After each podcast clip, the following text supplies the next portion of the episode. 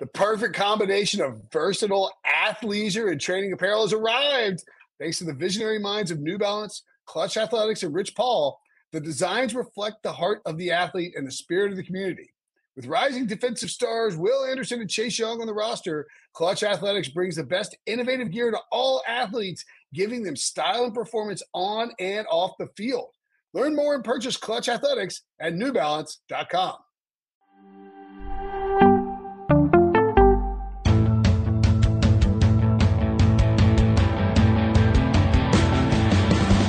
What's up, everybody? Welcome to the Pick Six Podcast, CBS Sports Daily NFL Podcast. I'm Will Brinson. I'm your host. We're continuing to run through the divisions with training camp burning questions, and we are going to talk about the AFC East, which means burning questions for the Pats, Dolphins, Jets, and Bills. You can check out in the feed the AFC North, featuring not me. That's right. Took a vac- I didn't. I didn't really take a vacation. I was just. I was in fact was rushing back for a podcast, and was told you don't have to come back, Dumb dum. We told you that before you left. AFC North is being handled by Ryan Wilson and John Breech. Of course, the rest of the divisions will be in the feed coming up.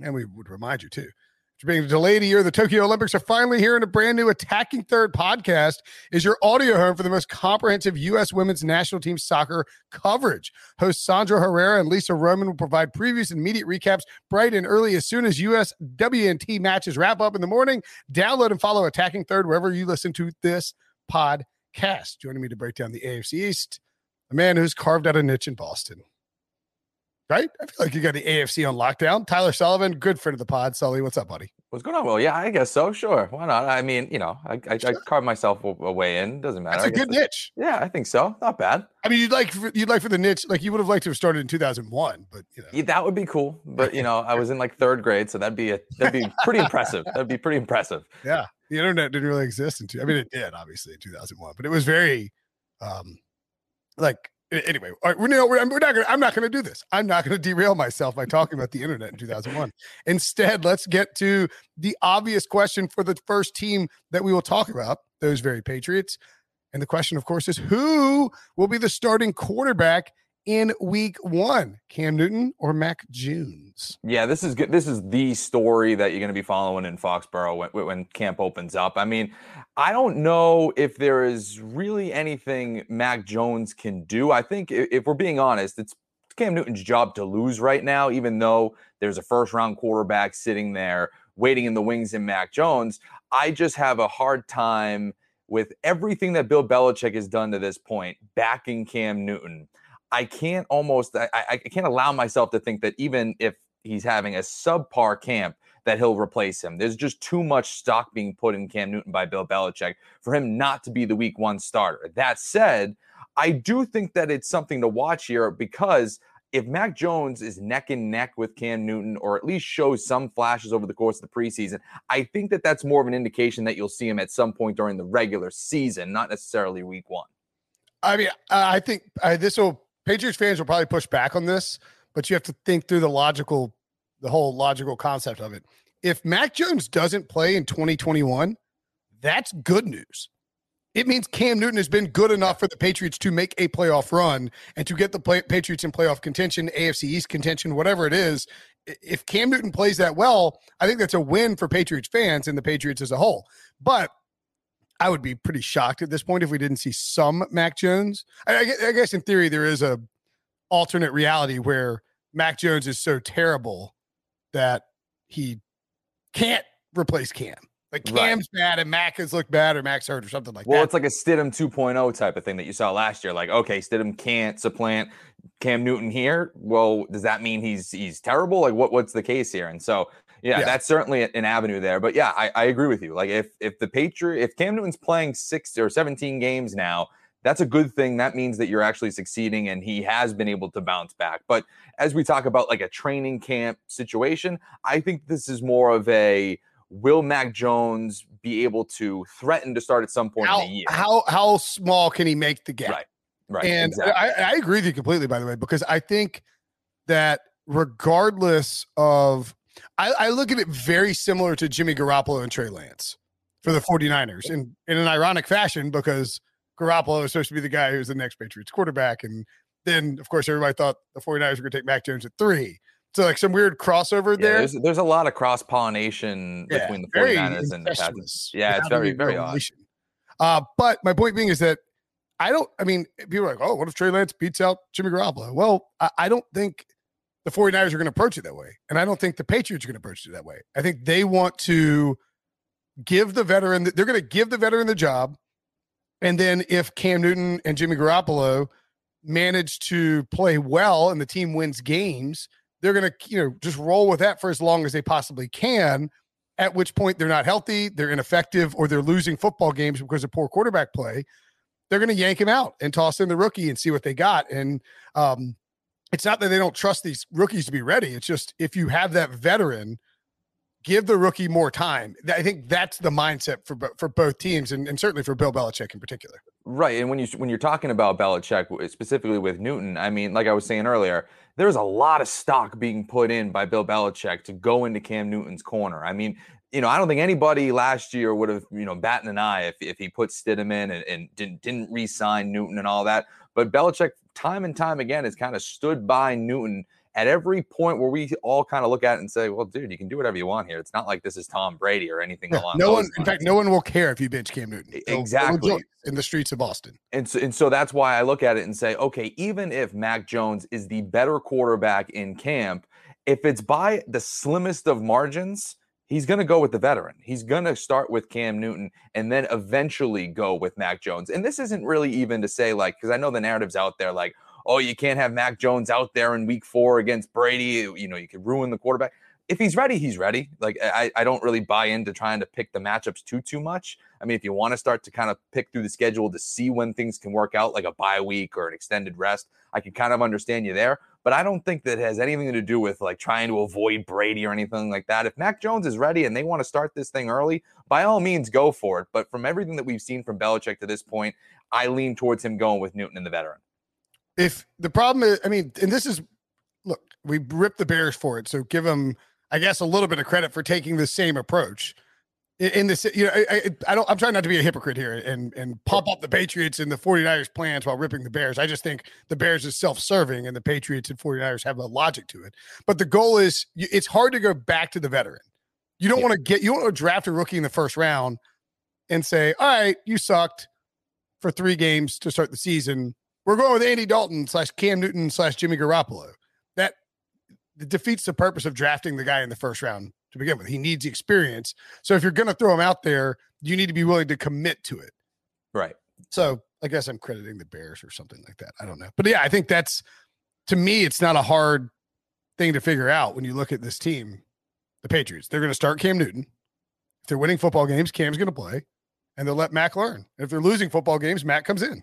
And I weirdly just wonder too, like how many, how much reps are we really going to see Mac Jones get? He, you know, throughout minicamp, he was the number two guy, you know, behind uh, Cam Newton, but there was still Brian Hoyer's on the roster, Jarrett Stidham's on the roster. You know, that's four quarterbacks to really divvy up some work here.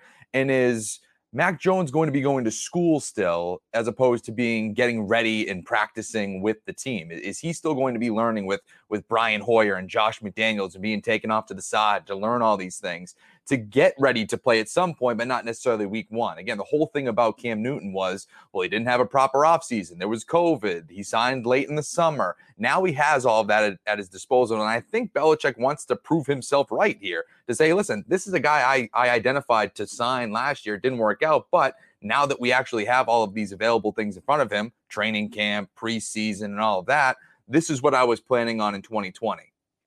I, I think it's spot on. And Cam got an unfair shake. You know, I mean, that's a that's a, a weird weird spot to be in. The Buffalo Bills. It's hard to nitpick anything on Buffalo. Yeah. I think Buffalo- this is a Buffalo's fine tough. one. It's can their running game improve?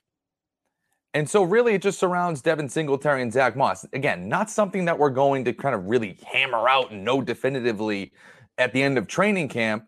But that unit is one that probably should take central focus. I mean, you know, we have a written piece on this on CBSSports.com. There's a few other things to look at as well for the team. But for me, they were dangerously close to being one dimensional. I don't think anybody eh, was afraid of their, you know, their running game last year. Singletary was their leading rusher with a little over 600 yards. Obviously, Josh Allen's legs come into play. He was their leading touchdown scorer on the ground with eight. You know, there there's that dynamic to it, but was Zach Moss, was Devin Singletary really doing anything to instill fear and make opposing defenses worry about them. And so, as much as we're praising Josh Allen and, and putting him in MVP conversations and, and, loving the leap that he took last year, you know, it's it, that was a great year for him. I mean, he went up uh, just exponentially from what we saw over his first two years. You know, if there's going to be a step back, he's going to need some help in the backfield to ease the ease those struggles. You know, it's not a guarantee that he's just going to come out and go go be a world beater right right again. So to me, if you can solidify that running game, I think it helps you multiple ways, not only with Allen, but if you're going up against the Kansas City Chiefs, you're not then asking Josh Allen to go throw for throw at Patrick Mahomes. You can actually lean on a running game to keep Mahomes off the field. Yeah, I mean, it's you you want to be able to close out games. Yeah. You need your running your rushing attack to close out games. You don't need to have a team that comes out and runs the ball 50 times to start the, you know, to start things off and, and but you need to be able to close things out. And that's one thing that I guess you could say the Bills don't do well, although they were so explosive in the past. And one of the, here's the other thing too, Sully. The Bills defense wasn't that great through the first half of the year last year. I think we can probably uh, attribute some of that to to COVID and maybe a, just a weird season because they got better as the season went along um, you know, because this is a defense that we've seen be fairly consistent over the last couple of years. And and so I, I think there's a chance that maybe the running game improves if the defense comes like regresses to normal. It, yeah. regresses in this case is a positive. Right. Um, so I, I, think there's a chance that the defense will be better. The Bills will be less inclined to throw, more inclined to run. And because you're running late when you've got a lead, you're going to be more effective. You're going to run to win. And maybe Zach Moss and Devin Singletary are a little more comfortable in the offense and, and can play better football. Right, and this is a team that's invested heavily in the running back position. I mean, Zach Moss, what was he, a second round pick uh, in 2020? I mean, Singletary, another high pick. Like they, they are investing to have a solid running game. And 600 rushing yards. I don't know what Moss had. I think it was around like 400 or something like that. Like that's, you know, yes, you're combining for a thousand yard rusher, but you kind of need to have that dynamic attack there. And I don't know if Singletary is, you know, I don't know if he's the guy to be that. Maybe Moss is the one that takes the leap and, and becomes that legit clear cut guy in the backfield. But to me, take away some of the abuse that Josh Allen can take running the football, being able to close out games. I, I, think that this is one of those things that they need to focus on overall for through training camp and obviously as you go on through the year. I would agree with you completely. We'll see. Uh, Buffalo's not Buffalo's not very exciting to talk about in like a training camp perspective. No, because I mean, you know, the other, the other, the other, they're, they're, they've just retained a lot of guys. You know, the other questions that I had were, you know, is, is Zach Ertz available? Could you add to that offense? What's the number two cornerback situation going to look like? Those are some position, you know, positional things, questions, and, and position battles that you can consider. But to me, the running game was something that would have been their Achilles heel a little bit last year. Obviously, defense as well, but like that was one area where you know, they were a prolific offense, but it was really just through the passing game. There was not really much running game to speak of. If they can fix that, this is a very well rounded offense. Yeah, agreed completely. All right, let's take a break. When we come back, the Dolphins have one very obvious pressing question, and we will tell you what it is. The all new Hyundai 2024 Santa Fe is equipped with everything you need to break free from the dull work week and embark on an adventurous weekend with your family. The all new Hyundai Santa Fe's features like available H-Track all-wheel drive, standard third row seating, available dual wireless charging pads, ensure you can take on any adventure. Available H-Track all-wheel drives you can take on the dirt trails and kick up some mud. Standard third row seating so your whole family can experience the thrill together. Available dual wireless charging pads so no one gets stuck in the great outdoors with a dead phone. Whether you're tailgating out in the dirt lot Carter Finley, shout out Carter Finley, or whether you're whitewater rafting, taking the entire family on an adventurous trip. Maybe you're out camping in Mount Rogers. I used to go as a kid. Wish my parents had a Hyundai Santa Fe. The Hyundai Santa Fe is perfect for your family outing Learn more about the all-new Hyundai Santa Fe at HyundaiUSA.com. Call 562-314-4603 for complete details. This episode is brought to you by Progressive Insurance. Whether you love true crime or comedy, celebrity interviews or news, you call the shots on what's in your podcast queue. And guess what? Now you can call them on your auto insurance too with the Name Your Price tool from Progressive. It works just the way it sounds. You tell Progressive how much you want to pay for car insurance, and they'll show you coverage options that fit your budget. Get your quote today at progressive.com to join the over 28 million drivers who trust Progressive. Progressive Casualty Insurance Company and Affiliates. Price and coverage match limited by state law. The key thing about the Dolphins in 2021, I mean, because you look at this roster for Miami and they are loaded on really both sides uh, of the ball. I mean, they have a well, maybe running back is kind of a problem. Myles Gaskin's are featured back, but they got to they've added to the offensive line. Actually, I'm going to take it back. They're not loaded, but there's a lot of intriguing pieces on both sides of the ball. A defense that has played well. Uh, an offense that has shown a lot of flashes. They had Jaylen Waddle, Mike Gesicki's there, but the one thing that we just don't know about is Tua Tagovailoa, and the question is, the burning question for them is Tua Tagovailoa truly a franchise quarterback? Right. Well, and one of these things, kind of like what you were just saying, that is a good roster, but it's a roster that could be great if a good quarterback, a franchise quarterback, is there to elevate them. We don't know if the Miami Dolphins have that. And it's kind of crazy to say. I even wrote this in the piece. Like, it's weird to say that a guy entering his second season who was, you know, considered to be one of the great young quarterbacks not too long ago, a number five overall pick, is in like a make or break year. But that's what it kind of feels like with Tua. It, it does feel like if things don't turn out well in 2021, the Dolphins are going to be looking at themselves and saying, okay, we got to figure this thing out, whether it's going back into the draft. Does, you know, does Deshaun Watson have his off the field stuff cleared up? Do we go pursue that? You know, is another quarterback shaken loose? Do we go after Aaron Rodgers if he's in Green Bay in 2021 and then he's available in 2022? Like, those are the questions they're going to have to ask themselves if Tua doesn't pan out in 2021, which is kind of crazy, you know, because again, it's still so early in the kid's career. And in, but to me, this was an offseason where they were very clearly positioned to get one of those top quarterbacks when they had the number three overall pick. And not only did they trade out of that pick, but they doubled down by not taking quarterback. They took his to his college teammate in Jaylen Waddle to give him even more weapons, along with going after Will Fuller. While surrendering another first round pick to move up to the Eagles, by the way. Right. So, so I mean, all of a sudden your haul for that three pick isn't quite as good as you thought it could have been. You know, eh. you're just you're you are showing, and again, this is I guess the right thing to do. Again, you know, you you drafted a guy not too long ago, number five overall. You you have to at least see it through to some degree, and so they're doing the right things here by getting Jaylen Waddle and and trying to stretch the stretch the field by getting some deep threats like Will Fuller, something that you know they really were un, unable to do last year and so it's just a matter of can Tua now, with the pieces that they put in front of him or around him, can he perform to, to just a degree where you could say, okay, there is some hope here. There is some potential. There are some flashes. He, he doesn't have to, you know, take this Josh Allen type leap, you know, as he took from year two going into year three, him going from year one to year two but it needs to at least show some signs of improvement. I mean, you know, we saw earlier this offseason, whatever it was, I think it was minicamp, didn't he throw like five interceptions in camp? And, you know, that I kind of give with a grain of salt because all these practices, these quarterbacks are trying to do something. You know, they're experimenting. They're, they're and then they came out and said afterwards, they were like,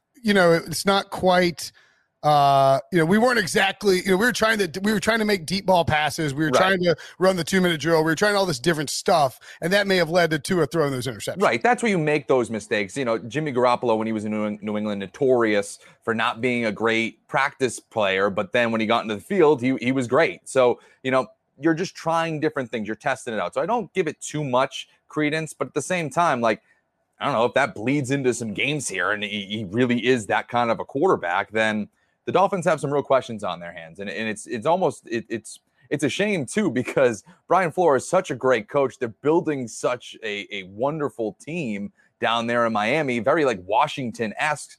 But if all of a sudden they don't have the quarterback, I mean, really, what are you doing? You know, it's interesting too, the because they yanked they pulled Fitzpatrick out. Uh, did he get hurt or did he? Was I'm trying to remember the Jets game. So they oh that's right they had their bye and they bring the, announcer going to go with Tua. And everybody's like, "What? What are you doing? You've been winning a bunch of games. It looks like you're going to be a playoff contender. Why are you going to Tua now? Why didn't you go to him earlier? What is the deal with this plan? He comes in, he plays against uh, the Rams, and they beat the Rams 28 17. Tua doesn't look that good. Now, that's against a good defense. But then the next week, Arizona, they win 34 31. I thought Tua, that was Tua's, had to have been his best game of the year. He looked awesome. He, he was flashing and he was going against Kyler Murray, you know, former number one overall pick, a guy who had gotten MVP hype coming to the year, and he beat him, and he and he played as well as Kyler Murray did. And then the next week, uh, they take out the Chargers, and he he looks okay. Throws you know no interceptions in those two games. You know, run, ran the ball. Uh, I guess he didn't run against the Chargers, but he ran the ball well against against the uh, uh, the Cardinals, and then against Denver. He gets yanked out for Ryan Fitzpatrick and he's inactive the rest of the season. So it was a bunch of yo-yoing uh, with you know, with Tua and Ryan Fitzpatrick. And that's where you come to the question part of it is is can Brian Flores be consistent and be and be you know take the right approach here? Well, this is what we were saying earlier in the podcast talking about quarterbacks. Once you go to that young guy, it doesn't really make a lot of sense to go back. And, and I understand that it did help them win a, a, couple of games or a game or two, and it, it kept them competitive and you know, you know, whatever. It helped them that week to possibly win that game or give them the best possible shot to win that game. But I almost wonder if that was a, you know, temporary high, long term, not really, you know, great for the franchise because at the end of the day, you want Tua to practice eh, going on two minute drills, game winning drives. And even if he doesn't come out on top, you'd rather him go through those lumps earlier in his career than have never faced them before. And when you're actually become, he's actually your franchise quarterback and you're actually trying to contend and you get into a situation like that, he has zero experience. Like you would want those things to actually happen. So for me, I didn't really love, you know, it was kind of, it was funny. It was funny on social media to have the Fitz magic, you know, go on and all that. It, you know, it, it's a fun storyline for us, but for the development of Tua, I don't think that that was really the best move for them last year. I, I, would agree with that as well. It, it felt like they did a lot of things right in terms of winning football games, but not like not um development. You know, not developing Tua. Yeah. Like if yeah. the goal is long term to be good and Tua to be good and to find out what you have in Tua, it didn't feel like 2020 was the best way to handle that. All right, finally, of course, quarterbacks. It, it, you know, you feel cheap, you feel dirty going to quarterbacks and everyone on, on almost all of these. But th- that's what the AFC East is about. It's Josh Allen. The Bills are really good, and then what did the other three teams have? And the clear burning question for the Jets is Is Zach Wilson ready to go for week one? Yeah. I mean, listen, you know, like you said, Josh Allen, MVP candidate. The other three teams used first round picks over the last two years at the quarterback position, and they're still trying to figure out what they're doing there. And key among them, the New York Jets, number two overall pick, Zach Wilson. He's going to probably start. Like, I know, I think Robert Saleh was kind of vague about like whether or not he's going to be the week one starter.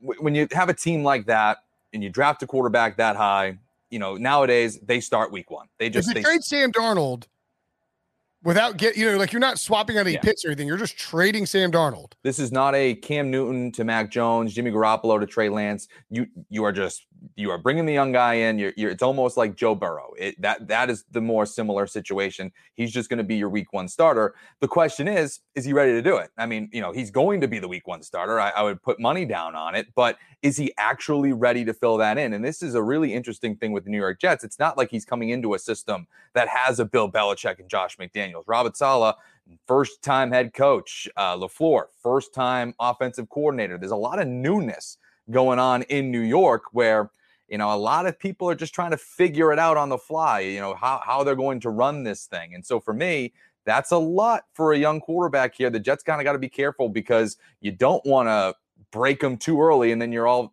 doing a sam darnold 2.0 so for me it's bring him along slowly. Let's see how he does but let's not ask too much of him right out of the gate. Well and that's in theory what that offense should do is say, all right, look, this guy's mobile. He's got a big arm. We want to limit the number of throws. You don't want Joe Burrow 2020. And I don't mean that like Joe Burrow's skill set, because Joe Burrow is awesome. What you don't want is to put so much on his plate that he's having to be the entire offense. You need to let the pieces around him kind of elevate him a little bit in a way that didn't happen with Sam Darnold. That just it's it's like the old Seinfeld episode, right? The opposite. Just just do the opposite of what just you did with Sam opposite. Darnold. Just do the opposite.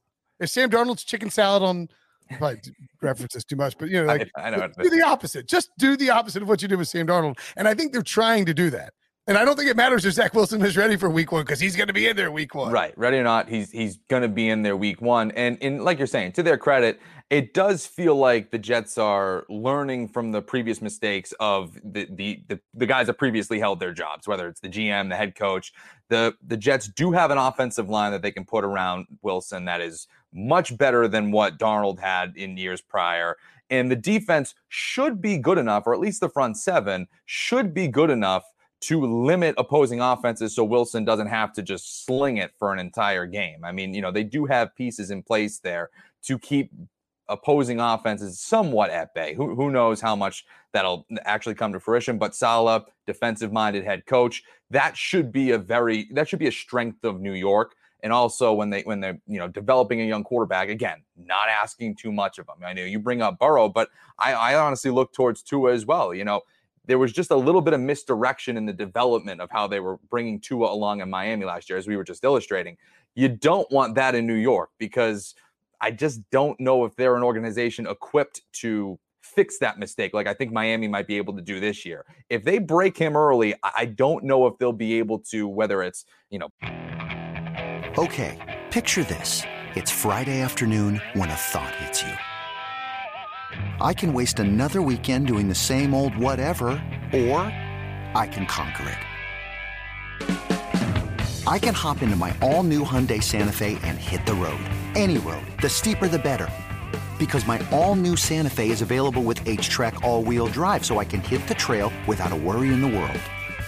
Heck, with three rows and best in class rear cargo space, I can pack the whole family in with all our gear. We've got available dual wireless charging for our phones, so we'll never lose touch with civilization, and we won't lose touch with the primordial power of Mother Earth. So, which is it? Waste the weekend or do something a little more epic? And conquer it in the all new Hyundai Santa Fe. Visit HyundaiUSA.com or call 562 for more details. Hyundai, there's joy in every journey.